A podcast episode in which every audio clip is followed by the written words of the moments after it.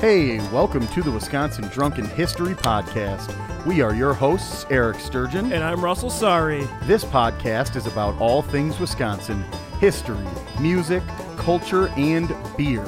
Although we don't often use strong language, the content is not intended for young audiences, so listener discretion is advised. If you love the bluegrass music you hear in this intro, please check out Dang It's from Madison, Wisconsin by visiting their website, dang-its.com.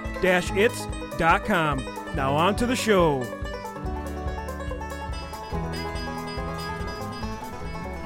All right, hey everyone, and welcome back to the Wisconsin Drunken History Podcast, your weekly dose of the Dairy State. We are your hosts, Eric Sturgeon. And I'm Russ Sorry. And uh, today's episode, the main story we are discussing is outboard motor legend Ole Evinrude. Uh, you may recognize that from the back of uh, awesome uh, boats and, and things Heck on the yeah. water. I mean, the the the Evinrude name has been uh, uh, mentioned and seen for for years. So uh, we are discussing the origin of him and his uh, uh, watercraft outboard motors. Uh, we also have great Wisconsin music from Tigera, another beer review. We have an installment of How Many Locals You At, and a special interview with Lake Louie Brewing. We have the man from the can, Tom Porter, coming on. Absolutely. Uh, and as always, uh, please make sure to like, rate, review, subscribe, comment, share, all that stuff. Yep. Uh, we honestly really appreciate any comments and feedback. Uh, the really cool thing is it doesn't only just get exposure to us, it also gets the exposure for all of the individuals that we feature on the show, the bands and the breweries and that stuff. Uh, so we just really ask, keep doing that. It's amazing. Uh, and we also wanted to uh, uh, let you know if you have topics or things that you really think that we should discuss or local articles that you've uh, found or discovered, let us know. Uh, you can reach out to us uh, really anytime on any of our social media pages, Facebook and Instagram, uh, or you can just send us an email direct at wi drunken history at gmail.com. That again is W I D R U N K E N history at gmail.com. You can also go to our website, uh, which has some of that stuff on there as well. That's projectcapestudio.com. Also, that will be changing soon too. Uh, we do have the official rights to a different new URL, uh, so we will probably be doing something with that soon. Uh, so, without any further ado, we have a uh, story for you about Ole Evinrude. Another amazing thing that came out of our state is the development of the outboard motor. Today we are featuring a little history on the man behind the motor, Ole Evinrude.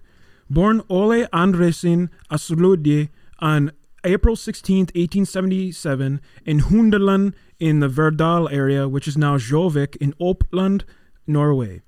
You may be asking how he got the Evinrude last name. Well, he adopted the name when he arrived to the U.S. Um, from the Evinrude farm in Vestre Toten, Norway, where his mother was born. In October of 1881, his father emigrated to America, f- followed by Ole Evinrude. His mother and all his siblings were born in America. The family settled on a farm in the Ripley Lake area, which is Cambridge, Wisconsin today, and we've talked about Cambridge before. Yeah, and Matt Kenseth. Yeah, Matt uh, his garage is there, so It's a cool little town. They have uh, some Norwegian chocolates and stuff, and Yeah. really cool things downtown. So, at the age of 16, Evinrude went to Madison, Wisconsin, where he worked in a, in machinery stores and studied engineering um, independently and self-taught. He never went to college, um, and he had a keen interest in the newly uh, developed combustion engine that was being produced at the time.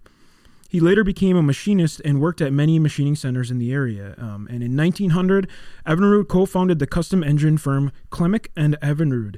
In 1907, development of the first practical and reliable outboard motor was developed, which the first one was made of steel and brass, and a hand crank starter attached to the flywheel to start the first two-cycle engine.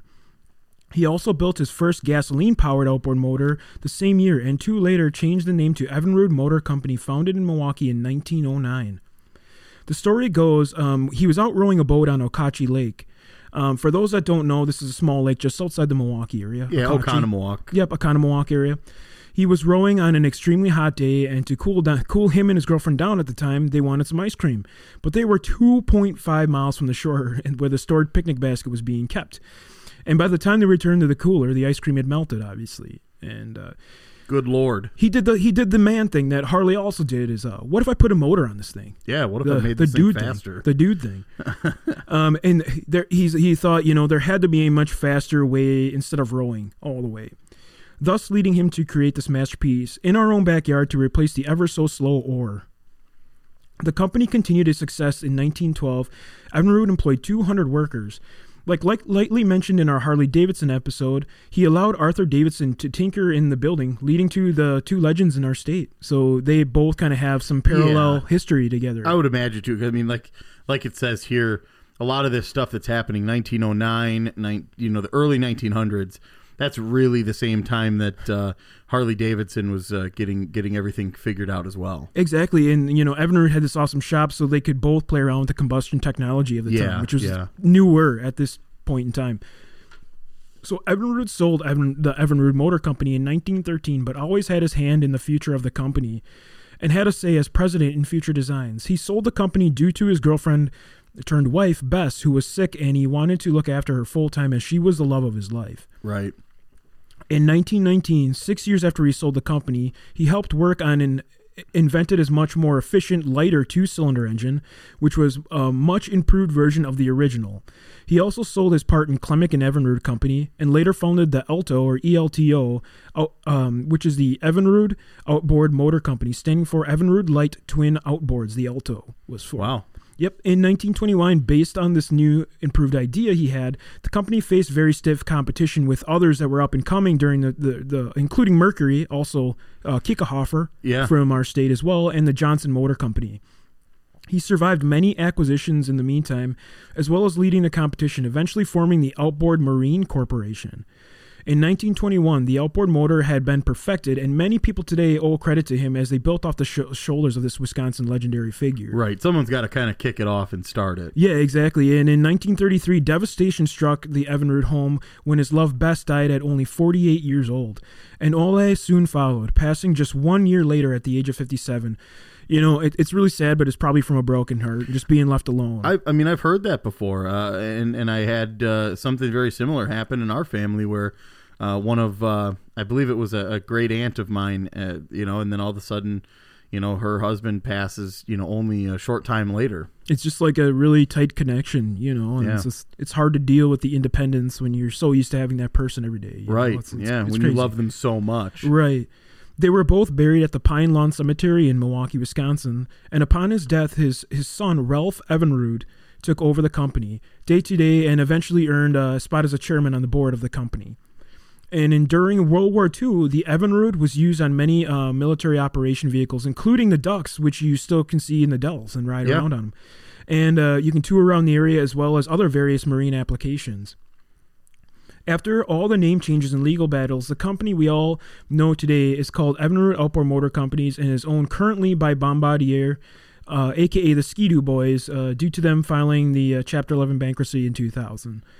And Yeah. yeah, yeah it's, it's pretty sad. the unfortunate yeah, part. and so unfortunately, on May 27th, 2020, which is why we're bringing this episode to light to keep the company alive, um, Bombardier officially retired the Evinrude brand and exited the outboard motor market, which is why we did this podcast, as I said before, um, to remember the great things Evinrude did for the outboard motor market.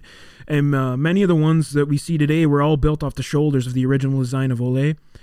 Um, this is not a sad ending, as he lives on in our hearts as well. And um, the Ole Evinrude uh, Award is given annually by the New York Boat Show in uh, recognition of building and creating new technologies in the recreational boating market. Eric, your thoughts on the outboard motor? I know you're a huge boater and uh, you go out on the lakes frequently. Uh, any thoughts? Yeah, I mean, again, I mean, I, I just think uh, the the foundation has to be built by someone. Uh, this individual had the the idea, uh, had the passion and the drive, and uh, everybody else, as you mentioned, is sort of just building off of uh, that foundation built by the Evinrude uh, Motor Company and and and, and Evinrude's idea that. I want to get my girlfriend back to shore quicker so we can enjoy some ice cream, right? Yeah, exactly. So uh, again, I just I love I love the story.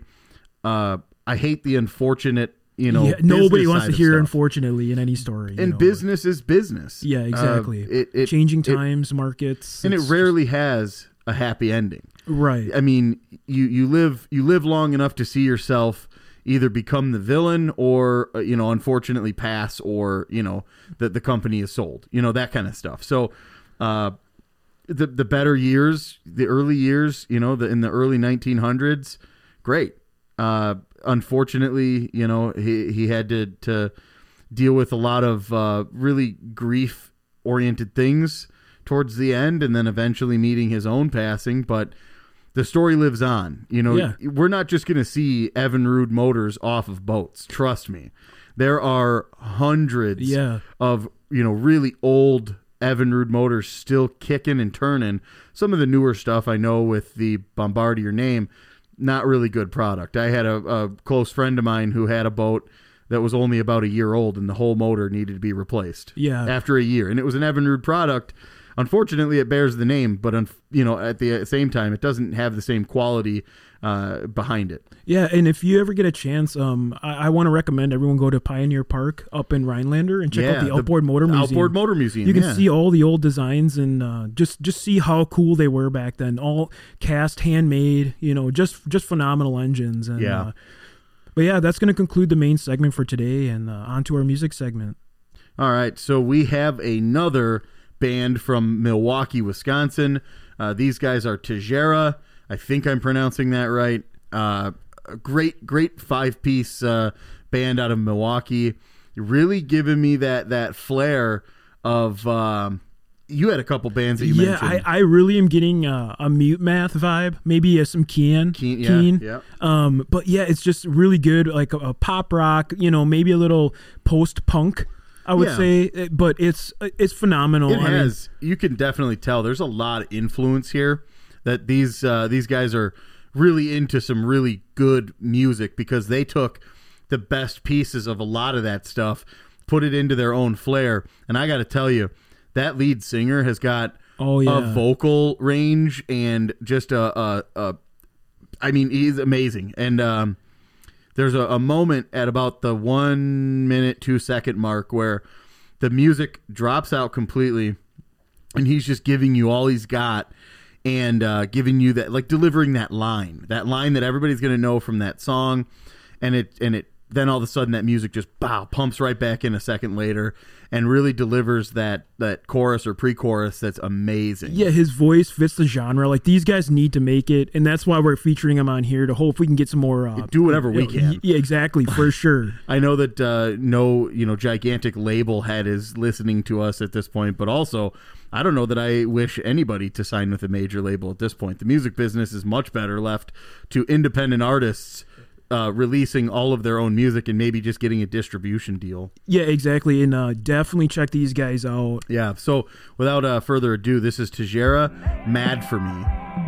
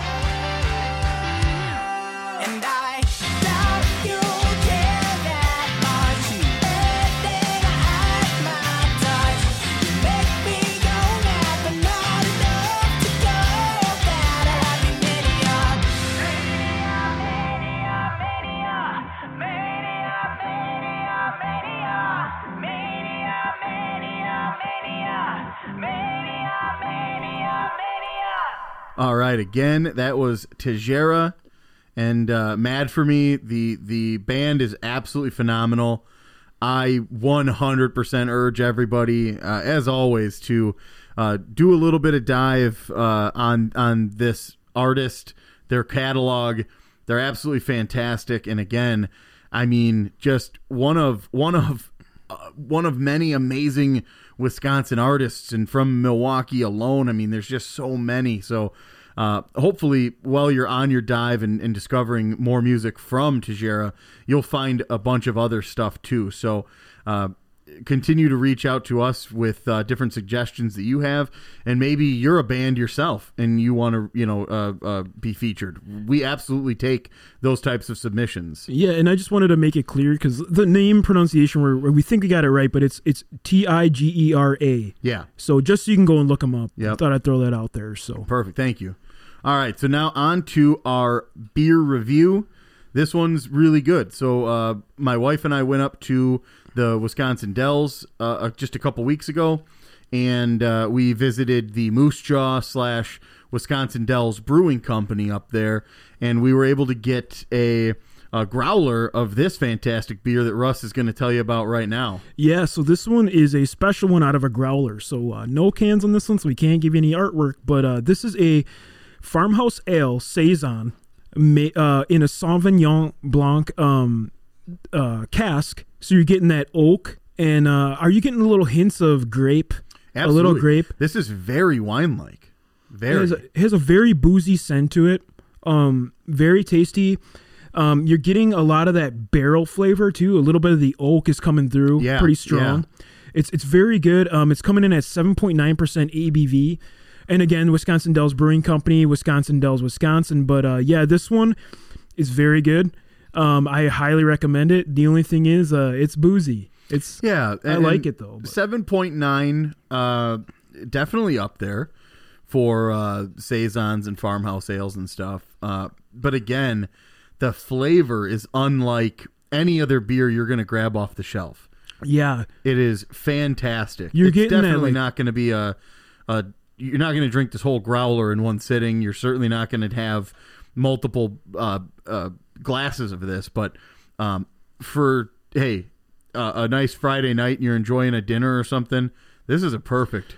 Yeah, you're getting a lot of the, uh, you know, it almost has a bourbon flavor from the oak. Like it Yeah. almost has a bur- like a good bourbon. It's woodsy. Yeah, know, woody. that- yeah, but you're also woody, getting yeah. the, a little bit of sweetness coming through, and it must be like a grape of some sort, like a white grape, I'm guessing, or Oh, something along those lines. yeah. Um, a little fruity. You're getting that oak. You're getting a little of the saison farm flavor too. Yeah. Um, you know, a little a little tang too, a little bit of tang yeah. but it, it's it's going down really smooth. Um, it's a very nice color. It's just like a nice golden brown, beautiful. Yeah, it leaves a good mark on the side of the glass every time you finish. Good head. Uh, it, it's absolutely good. Uh, the the beer itself, like we said, unlike anything you've ever tasted, and uh, for a great reason. It is uh, uh, one of a kind, I think. Super unique. And uh, Eric, you actually went to the brewery to get this one. They don't offer it in cans currently, right? It's just a release in the bar only. So you got to go and get a growler I- or. I believe that's the case. Uh, even when we went to their website, this one doesn't uh, necessarily list on their craft brew menu. So uh, when I was there uh, just a couple weeks ago, they had it uh, in in uh, in the ability to do these growlers, or you could have like a, a you know a glass of it in the restaurant. But absolutely phenomenal. It's it's such a good blend of multiple things. Like you're getting your beer, a little hint of like a bourbon booze, but then you get like a little wine back finish. Like it's just all these great flavors in one cup of beer. It's just phenomenal. definitely great and and if you're if you're up that way and you have the chance to stop in it uh, you're gonna go into moose jaw you're gonna look that up as the the place to go uh, the uh, they offer a, uh flight of beers uh, that that gives you a good variety of, of the things that they offer and again they have a, a, a whole plethora of uh, varieties of beers that are in all different styles and they're uh, of the exact same quality. They're great. So when you're in the Dells area, definitely stop out at Moose Jaw at uh, the Wisconsin Dells Brewing Company. It is absolutely fantastic. Yeah, and go back and check out our interview with them. Um, Yeah. She's one of the first women brewers in our state, the first women brewer in our Yeah. state, actually. So definitely a unique brewery. They got unique beers, and uh, please go and check these guys out. Check out this uh, Sauvignon Blanc um, farm ale. It's Yeah. phenomenally crafted. 7.9 7.9% ABV, so you're gonna get a little lit up. But uh, hey, if you're gonna out there having a good time in the water parks, having fun, You're doing it. yeah, you're gonna go down some water slides, have a little bit of booze in your system. It Get makes it more fun, dude. Yeah, for sure. Get fucking slick, man. All right. So we have another edition of How Many Locos You At? and this one, uh, I'm over here crying, laughing already. yeah, it's nuts. I'm just gonna explain really quick that in in this woman's mugshot, she's wearing a shirt that says "One hot piece of American steel," oh, that's that's pumping some iron right there, and buddy. she 100% has uh, an outdated hairstyle.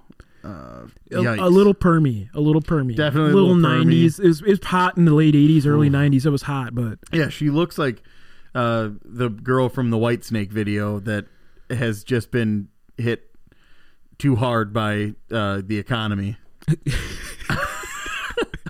uh, so anyway, give that girl a stimulus check, please. yeah, she's she's on the list. All right.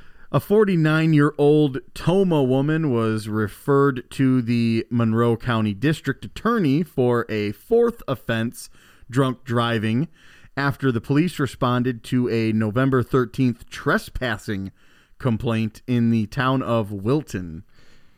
Uh, so the police were called to a Highway 131 residence where a caller said that this individual entered her home without permission. Now, this could go one of two ways. Yeah. She might have known this person and then they had like some sort of a dispute, or this person is so wet and wild that she actually is entering into a home that she isn't supposed to be in. Yeah. So we'll find out. The report says that the drunk individual gave conflicting accounts of how much alcohol she actually had consumed. Oh, Only a cup.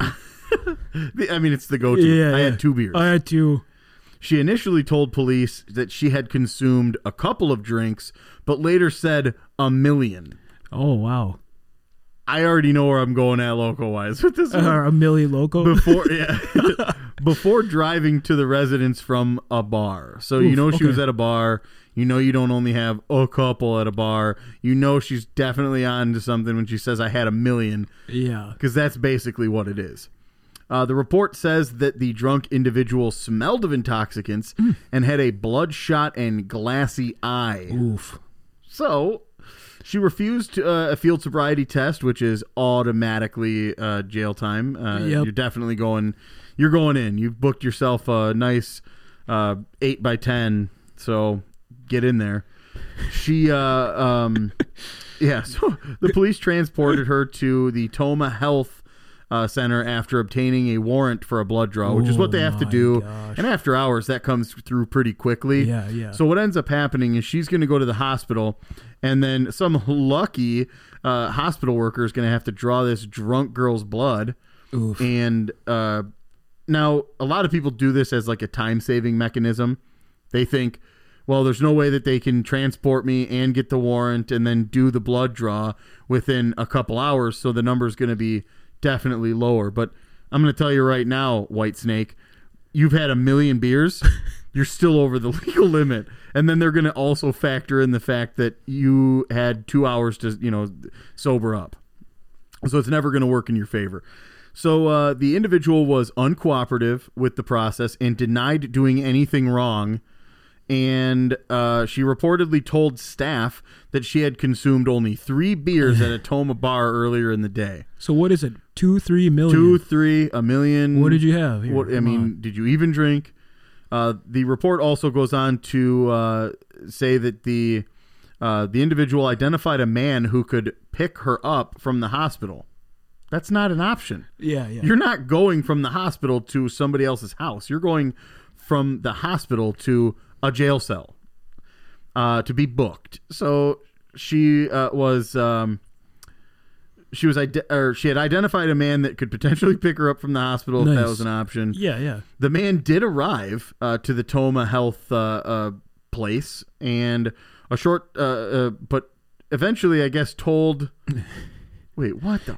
Yeah, he told her that. th- th- I mean, he explained that she was just out of control. Oh my and- God, And he was so hesitant had to to- take. Yeah, so she was so drunk, he did not want to drive her home. So, Yeah. I mean, there's a lot here. So we got to break this down. This article here. Um, so we have a woman. I don't even understand how this was an option. Yeah, I- It says that he arrived at the parking lot, but then also said he was hesitant to take responsibility. I'm for guessing it. she was just so crazy and out of control from What- alcohol. But there would no, there would be no, no way in hell. Yeah, usually you can't get bail. You have to sit in the drunk gonna- tank. You you instantly have to be in and booked. She's she's awaiting booking. right. She's not over at the hospital after booking. She still has to be transported back to the to the the county sheriff's department or whatever, be booked at the jail, and then she has the opportunity to get taken home on signature bond if that. But this is a fourth OWI. There's no way that this this is going to be a cash bond. So what? So what are you thinking here? Um, Oh. Yeah, well, I'm just saying right now, this is this is pretty wild. Yeah, there's some uh, interesting stuff going on here. Um, we have a uh, a drunk woman um, trespassing.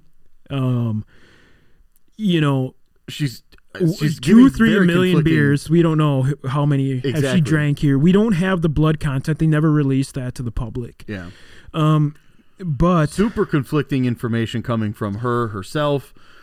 Uh, I, I, I really can't explain why there would be uh, another uh, civilian involved that even Yeah, had the inter- opportunity to take That's her. interesting that they gave her a call and let her get out. I don't know what the laws are up north because that's pretty I far, Tomah. I mean, it's not super far up north, but it's up north. You know, it's It's it's, it's, centered, center of the state. Um, I mean, she is just one hot piece of American steel. is what we're yeah, what like what? Where do we go from here? Like, so she was so drunk that the guy refused to pick her up. Um, you know, she I've been at a level where you say I had a million beers. have you have you been trespassing though? Like, have you been to that level? I've never, I've never, I don't even think. I, I guess I don't know if I've ever trespassed. I mean, I, don't. have running from the police. One time when I was a kid at a party, I went through some farm fields to hide. Well, yeah. so I, at guess that, party. yeah, I guess that, yeah. You said you slept with the coyotes. Oh yeah, I slept down in a ditch with some yotes. They were just hanging out with me, and I woke up and I was scared shitless because there's coyotes all over the place. Like, I was like, oh my god. I would say here's the thing. I, I I I've been at a level where you could definitely you know spout off that oh I had a million beers you know yeah, so, yeah. So this is up there. What do you think? I mean, it's just a little bit up there. I Yeah. don't know. I mean, trespassing out of control and nobody wants to take control of her. and I don't even think she has control of what she's doing. She's basically just if this is an out of body experience for her. She can see what's going on. She ain't in there. Yeah, glassy eyed. She's inside her own head, drunk as hell. So I'm I'm full on. She's a twenty. I would say 20. I was actually thinking the same thing. This is another 20 loco for me too. Yeah, this she is hit- up there. She hit a level of uh of of loke that you know rarely do we see somebody still functioning. Right. but that's why this is you know like a sleepwalk you know situation Yeah, yeah. Oof. you you don't want to wake that person up let them be for a while they accidentally did wake her up and that's why she's like ah i don't want to do that i'm not doing that So I wanted to state this. So uh, me and Ryan went up to a bar in Cornucopia, and there was a uh, a guy in there, right? And we just went to go get a beer on tap because we both haven't had a draft beer. I haven't been out in a restaurant in about two years. yeah So we went out to get a draft beer, and there was a drunk in there that wanted to fight me. Like this guy was a dirty dog, and he just wanted to fucking throw down, you know. damn And uh, you know, you're when you making friends everywhere you go I know. So when when you get to that point and you deal with a drunk like that, that that's out of control. Just walk away from that situation like that guy did. Like there's no controlling somebody at that level of intoxication. You can't control them. If they want to fight, whatever's in their mind, they're gonna do stupid shit. yeah nobody know- nobody wins in that situation Yeah, you don't win. You walk away because like. Yeah. you're gonna hurt them because they're drunk and the, on top of they're not their punches aren't gonna hurt you because they're trashed. Well, and and you know, the, like I said, the the situation itself uh, it doesn't have any means behind it. I mean, there is no reason that this person wants to fight you, They're other just- than they're they're hammered They're out of their mind. They don't even know what's going on. Yeah, So you you could land a couple blows and and they're gonna sit down, but what did it solve? right, Nothing. exactly. And like that's why we're like, you know what? Let's get out of cornucopia and head to Bayfield. It's a little Yeah. more civilized. So, but yeah, I, I think a twenty loco on this one. If you want to sound the gavel, Eric, you go ahead. Twenty loco. Yeah, I think uh, I think I'm settled. Twenty loco it is. All right. Today we're here with Tom Porter from Lake Louie. Uh, Tom, how you doing? Good, really good. So we know you as the man from the can. I mean, I've definitely sipped some of these uh, Lake Yeah. Louisville ice fishing. So it's awesome to have you on. Well, thanks. Yeah, the cans are kind of a new iteration for us, um, and uh, we're pretty proud of those cans. Of course, my name's and my face is all over them. So yeah, hurt. yeah. But yeah, we, we love the beer. We've we've actually reviewed a couple on the show already, and uh, but we wanted to get a little background on uh, Lake Louie. How did you guys get your start? Well, yeah, it's an oft-told story and a long one, and I'll make it as short as possible. Uh, 21 years ago, we just celebrated our 21st anniversary as a brewery and a brand. Uh, back in the 90s, 1990s, that is, um, I was uh, working for the auto industry, second tier, doing engineering work, designing automation, and/or working in factories that did, and. Uh, and I just decided to chuck it. I was homebrewing for a couple of years, a pretty common story, and just wrote a cartoon of a business plan and looked like I could actually make money making beer. So I quit my job, uh, of sort of kitted out a uh, a shed on my property out here in Arena, Wisconsin. I live on 20 acres, so I got a little room to expand. Thought I'd do it for a year or two, go broke, go- go get a job, pay it off. And 21 years na- later, I never quite went broke. So Awesome. Tom, I love the story because I'm a fellow engineer, and I love that you did that. Yeah. Yeah, you know, one of those. I kind of hit the ceiling. You know, I'd been at that for about 20 years. I was an old man when I started a brewery 20 years ago, and uh, it was a midlife crisis: either buy a Corvette or uh, build a brewery. So you made the right decision. I love the I decision. think, yeah, I think I kind of did.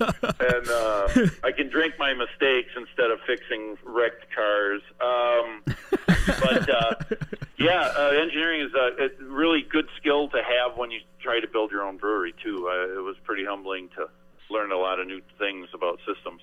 I had spent an awful lot of time telling other people how to weld stuff together, and then it was my turn. So yeah. Yeah, I've I've been in that boat. I'm in the same boat as you, and Yeah. uh, I've definitely looked into making a brewery at some point as an engineer. I've even designed some stuff on uh, SolidWorks and AutoCAD there, so I know what you're talking about. yeah, no kidding. Yeah, yeah, yeah. I still got my SolidWorks uh, satchel that I carry my paperwork in, but that's about as far as that skill goes. That's awesome, Tom. Um, and then we wanted to ask too, um, with Lake Louie, is there a beer we need to check out like ASAP? yeah, it's Warped Speed, W A R P E D, Warped Speed Scotch Ales. Uh, it's been the flagship of the of my brand forever. Awesome. Uh, it's probably seventy percent of the company, sort of the spotted cow of Lake Louie, and uh, it's just a big multi machine, and um, it's pushing seven percent. It's got a lot of bottom to it. It's not overly hot, but it's Americanized to the point where it's got some American hops to finish, so it doesn't. Uh, it, you know, like real Scotch ales from back in the day were pretty cloyingly sweet, pretty not great, and uh, and uh, mine just sort of took off. It just trudged along. I was going to make it as a fall seasonal when I started the brewery back in 2000, and uh, I, I made one batch the first fall and never stopped. And it slowly, over the course of three or four years, became the number one seller and still is. yeah. Um, a little bit more uh, history now. When you're talking about building your own brewery, uh, uh, all, my stuff's for sale. You should call me. Oh, you I, better uh, believe it. yeah. For I, sure. I, uh, I'm, I'm doing an asset list as we speak. Uh, um, the uh, the the brand I, I I merged my my brand with Wisconsin Brewing in July of 2019. Wisconsin Brewing, uh, Kirby Nelson, the famous uh, ponytailed brewer of Madison, and uh, um, and it, it, they were installing a, a fantastic high-end canning line, high-speed, uh, huge tunnel pasteurizer, uh, all the good stuff that a brewer wants to see his beer, uh, you know, be treated with, and um, and so we decided to merge the companies. I was at that point where, you know, I was still bottling beer, and there was a point where canning was going to take over, which it has obviously, and and uh, and so we decided to merge the breweries. And so we continued to run my facility here in Arena uh, for another year or so, and then we've basically mothballed at the end of July in 2020. So it's just been sitting here, and uh, I'm trying to shove some tanks out of the way so I can start putting pinball machines in here. Oh, nice, Awesome, so yeah. cool. Yeah, and this this might age me a little bit, but I remember uh, Kirby from the uh, Capital Brewery, and then he, before he went to a Wisconsin Brewing Company, which is Yeah. uh, a while back. Yeah, it's, I think it's six or so years or so they've been in business in Verona. Yeah, he was at uh, uh, uh, Capital forever, a long, long time, and really uh, was one of those guys. When I started homebrewing and buying brewing books, he, I think I had bought five books, and he was in the three of the five. And I Yeah, had never met him, and so he was sort of this great white hunter dude that I wanted to go meet someday. And then the first time we did get to meet, we became fast and uh, drunken friends from there on out. right on. That's what I love is is when you can when you can find a friendship uh, while sharing a beer is the best way to do it in my opinion. Yeah, it's a pretty amazing uh, uh, fraternity even today. You know, I go back. I you know, when dinosaurs roamed the earth and I was just starting a brewery. Uh, um, there, there was it was a, a somewhat smaller brotherhood, but it was a brotherhood nonetheless and sisterhood um, of you know of breweries. It, it, the, my first batch of beer here at Lake Louie, the guys from the Great Dane Brew Pub Empire Yeah. had brewed 24 hours straight in their facility so they could be here at my brewery for my first batch just to make sure I was okay. You Oh, know, wow, that, that's cool. the kind of thing. And bar, the old borrow a cup of sugar kind of thing is it's Yeah. still true today. And uh, it's a pretty amazing thing. Uh, I worked in the auto industry, uh, as I spoke of, and uh, you know, if you were seen, if I worked for Chrysler at the time, and you saw, you were seen having lunch with a guy who worked at GM, that was it. That was your ass. Right, right. Yeah, for and sure. that's like the Racine versus uh, Janesville area, right? Yeah. Oh yeah, man. Oh man, yeah. GM Janesville, baby. Exactly. I worked at Gilman Engineering down the street, and Awesome. uh, and so yeah, it was a, a whole new world when I started the brewing business. I thought, boy, this is awesome, and and it never has gone away. I mean, such great friends I've made over all these years. Awesome. But yeah, uh, yeah, That, that camaraderie that we hear of so often, whether it's new or, or old, uh, of the, the brewers of Wisconsin, uh, and especially this kind of uh, Milwaukee, Madison, and a little bit northern area, is amazing. It's just it's so it's refreshing to hear that so many of uh, of these individuals are friends and not just competitors. Yeah, it is. It's a very friendly uh, uh, rivalry, I would say, to this day. There's none of that cutthroat Pepsi Coke kind of stuff. I love it. Yeah. And, and Tom, I got to say, I, I love that you uh, are an engineer and that you enjoy fishing because we love the artwork on the cans. Uh, Yeah. As fishermen ourselves, we, we love it.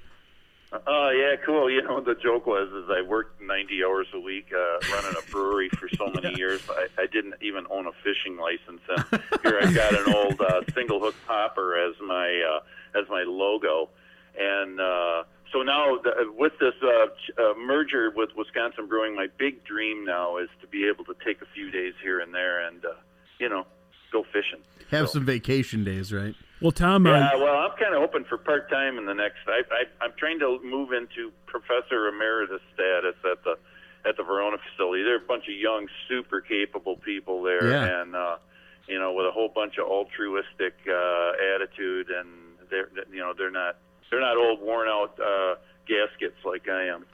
I love the WBC facility out there too. it's very nice. So Yeah. awesome. Yeah, soft. You know, with COVID crazy, uh, the the facility, you know, for to the public has been closed all winter, and hoping uh, the soft opening is planned tentatively for April 1st, and it may just be that outside uh, seating area and outside bar. Uh, to start with, we're going to kind of play it by ear there, but really looking forward to getting back. The crowds uh, the, are so amazing there, and you know, having bands and food trucks and just all kinds of pop-up activities, and just a killer facility.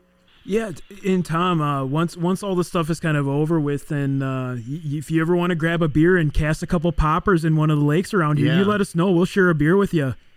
That sounds like a plan. Hey, uh, I actually uh, uh, to see what I was getting myself into here with your podcast, I was I kind of listened to a couple of them.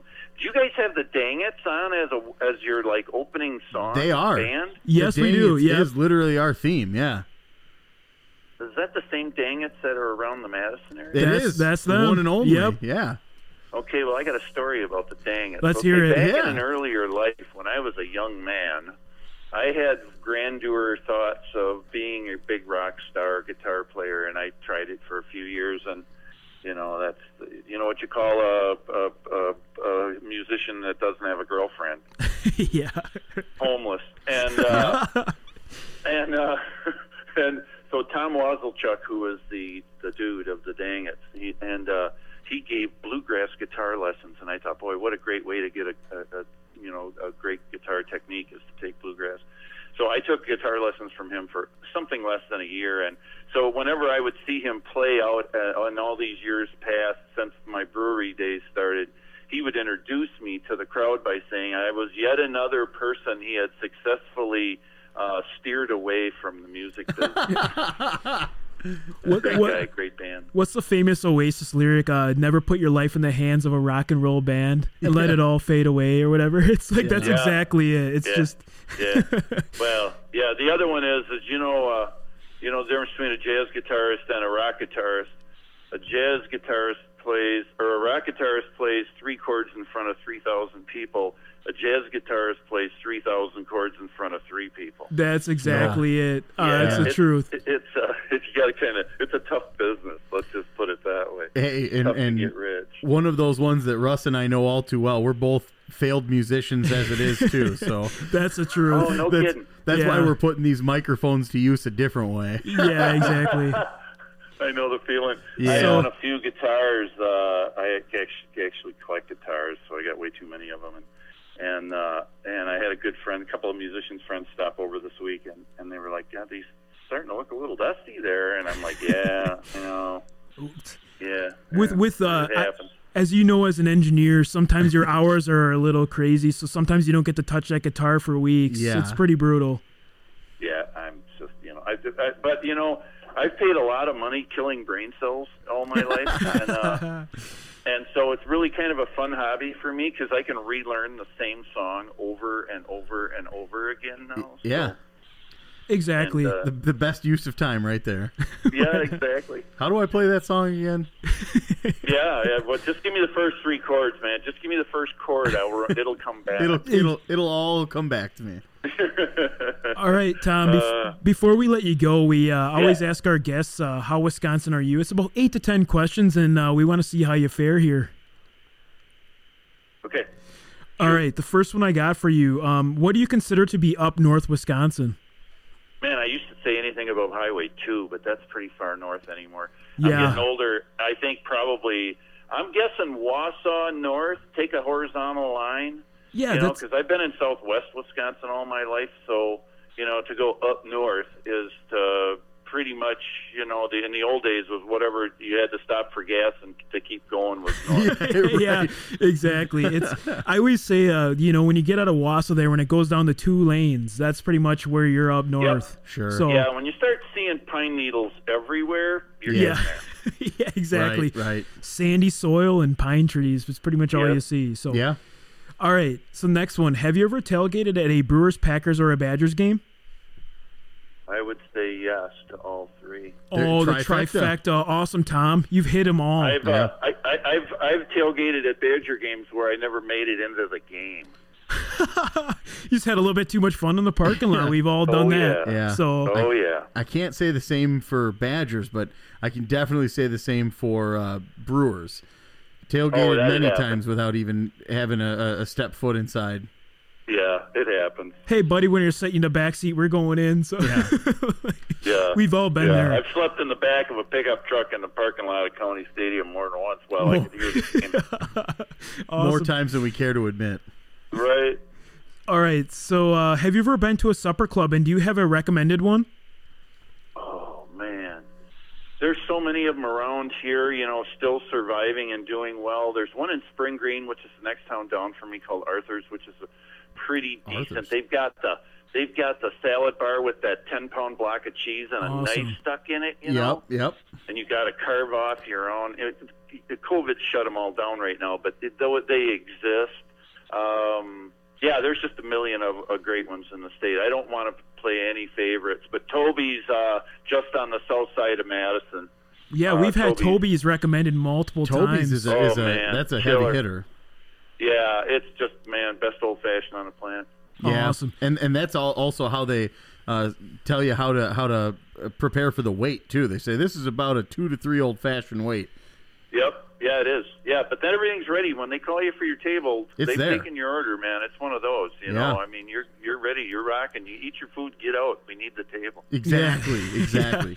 They do it in such a uh, nice nice manner too. yeah, exactly. Next. All right, next question. Have you ever been to Summerfest and do you have a favorite band that you've seen? Oh my God.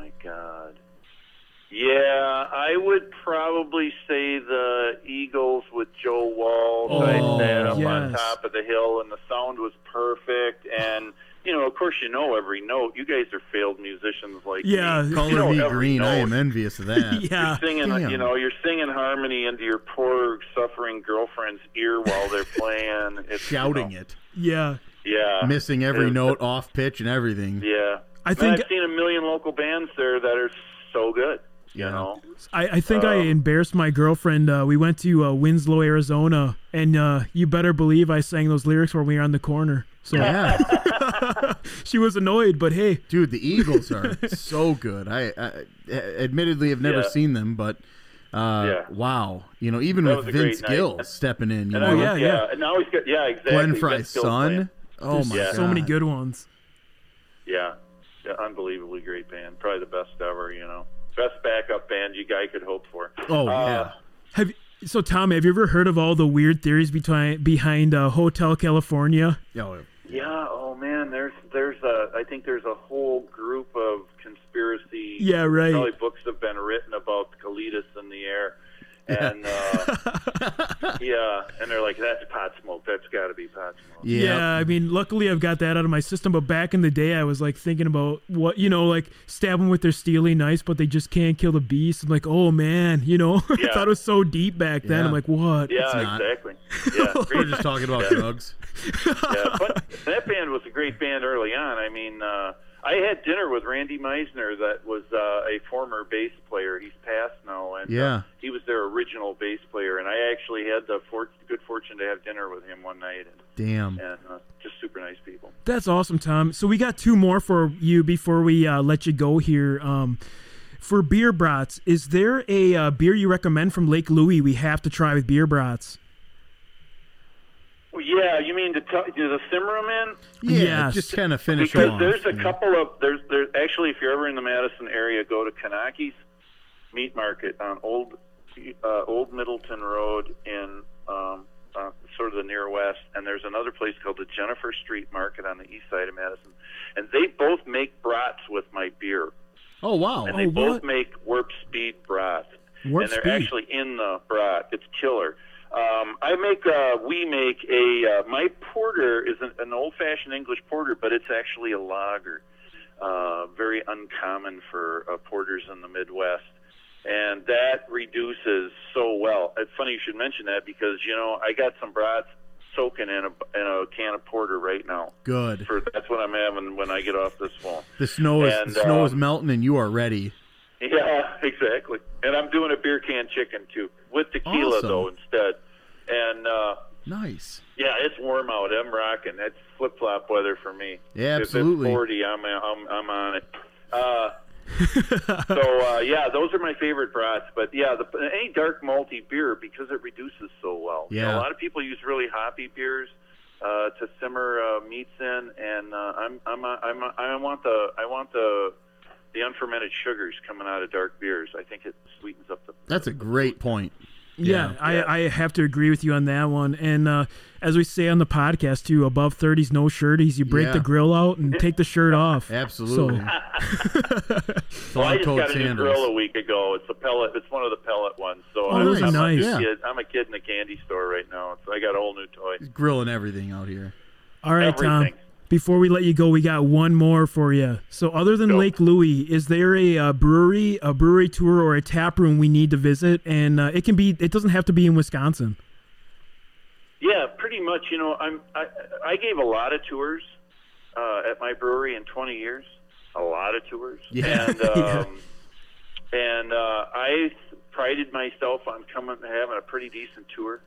But I gotta tip my hat to the Klisch brothers at Lakefront. Of I- course. that, and and if they're they're super famous tour, but it, it's famous because it's the best. It is. Yeah. I mean, it is the best. You know, a brewery tour is supposed to be a lot of fun. You're supposed to be uh, half half loaded when you get out of there. yes. And uh, we used to give the Gilligan's Island tour here for private parties, uh, the three-hour tour, Oof. and uh, yeah, and uh, it got pretty uh, pretty wild on occasion. Uh, back day. But that was only if you had a bus and a driver. Yeah. that's when the Gilligan's Island tour would come out. But um, but yeah, I gotta say Lakefront. I just got to It's the best tour. It's the funnest tour ever. I, I agree. I agree. But Tom, thank you so much for your time on a Sunday here. Uh, we really appreciate your time, and uh, we can't wait to get this one out there so people can hear about Lake Louie. Cool, man. I'm excited. Thanks a lot for thinking about me and giving me the opportunity. You know, I've gotten a lot of press over the years, but uh, you know, we could use a lot more It's- always in this industry. This is a tough time for the bars, and uh, and a lot of breweries aren't as tight. Uh, you know, we're just not. We're working. You know, we're working to make it, and uh, Yeah. hoping that uh, the vaccine kicks in soon. Yeah, that was honestly the the the motivation behind this podcast back in uh, what was it, early May or something like that of 2020. So, you know, that's that's exactly what we wanted to do. Yeah, we wanted to spread a little history and uh, get the word out there for people to go. Once this COVID thing's over, hit up the bars hard, hit Yeah. up the breweries, Hit go the go hit support Wisconsin all you can. So uh, yeah, thank you, Tom. Appreciate it. Eric, Russ, thank you both. Appreciate it, and I'm looking forward to uh, to having that beer and uh, maybe uh, drowned in a worm or something. Oh, you better Yeah. believe it. We're down for fishing anytime, so you hit us up. right, bud. All right, Stay in Tom. touch. All right, bye bye. See ya. Take it easy.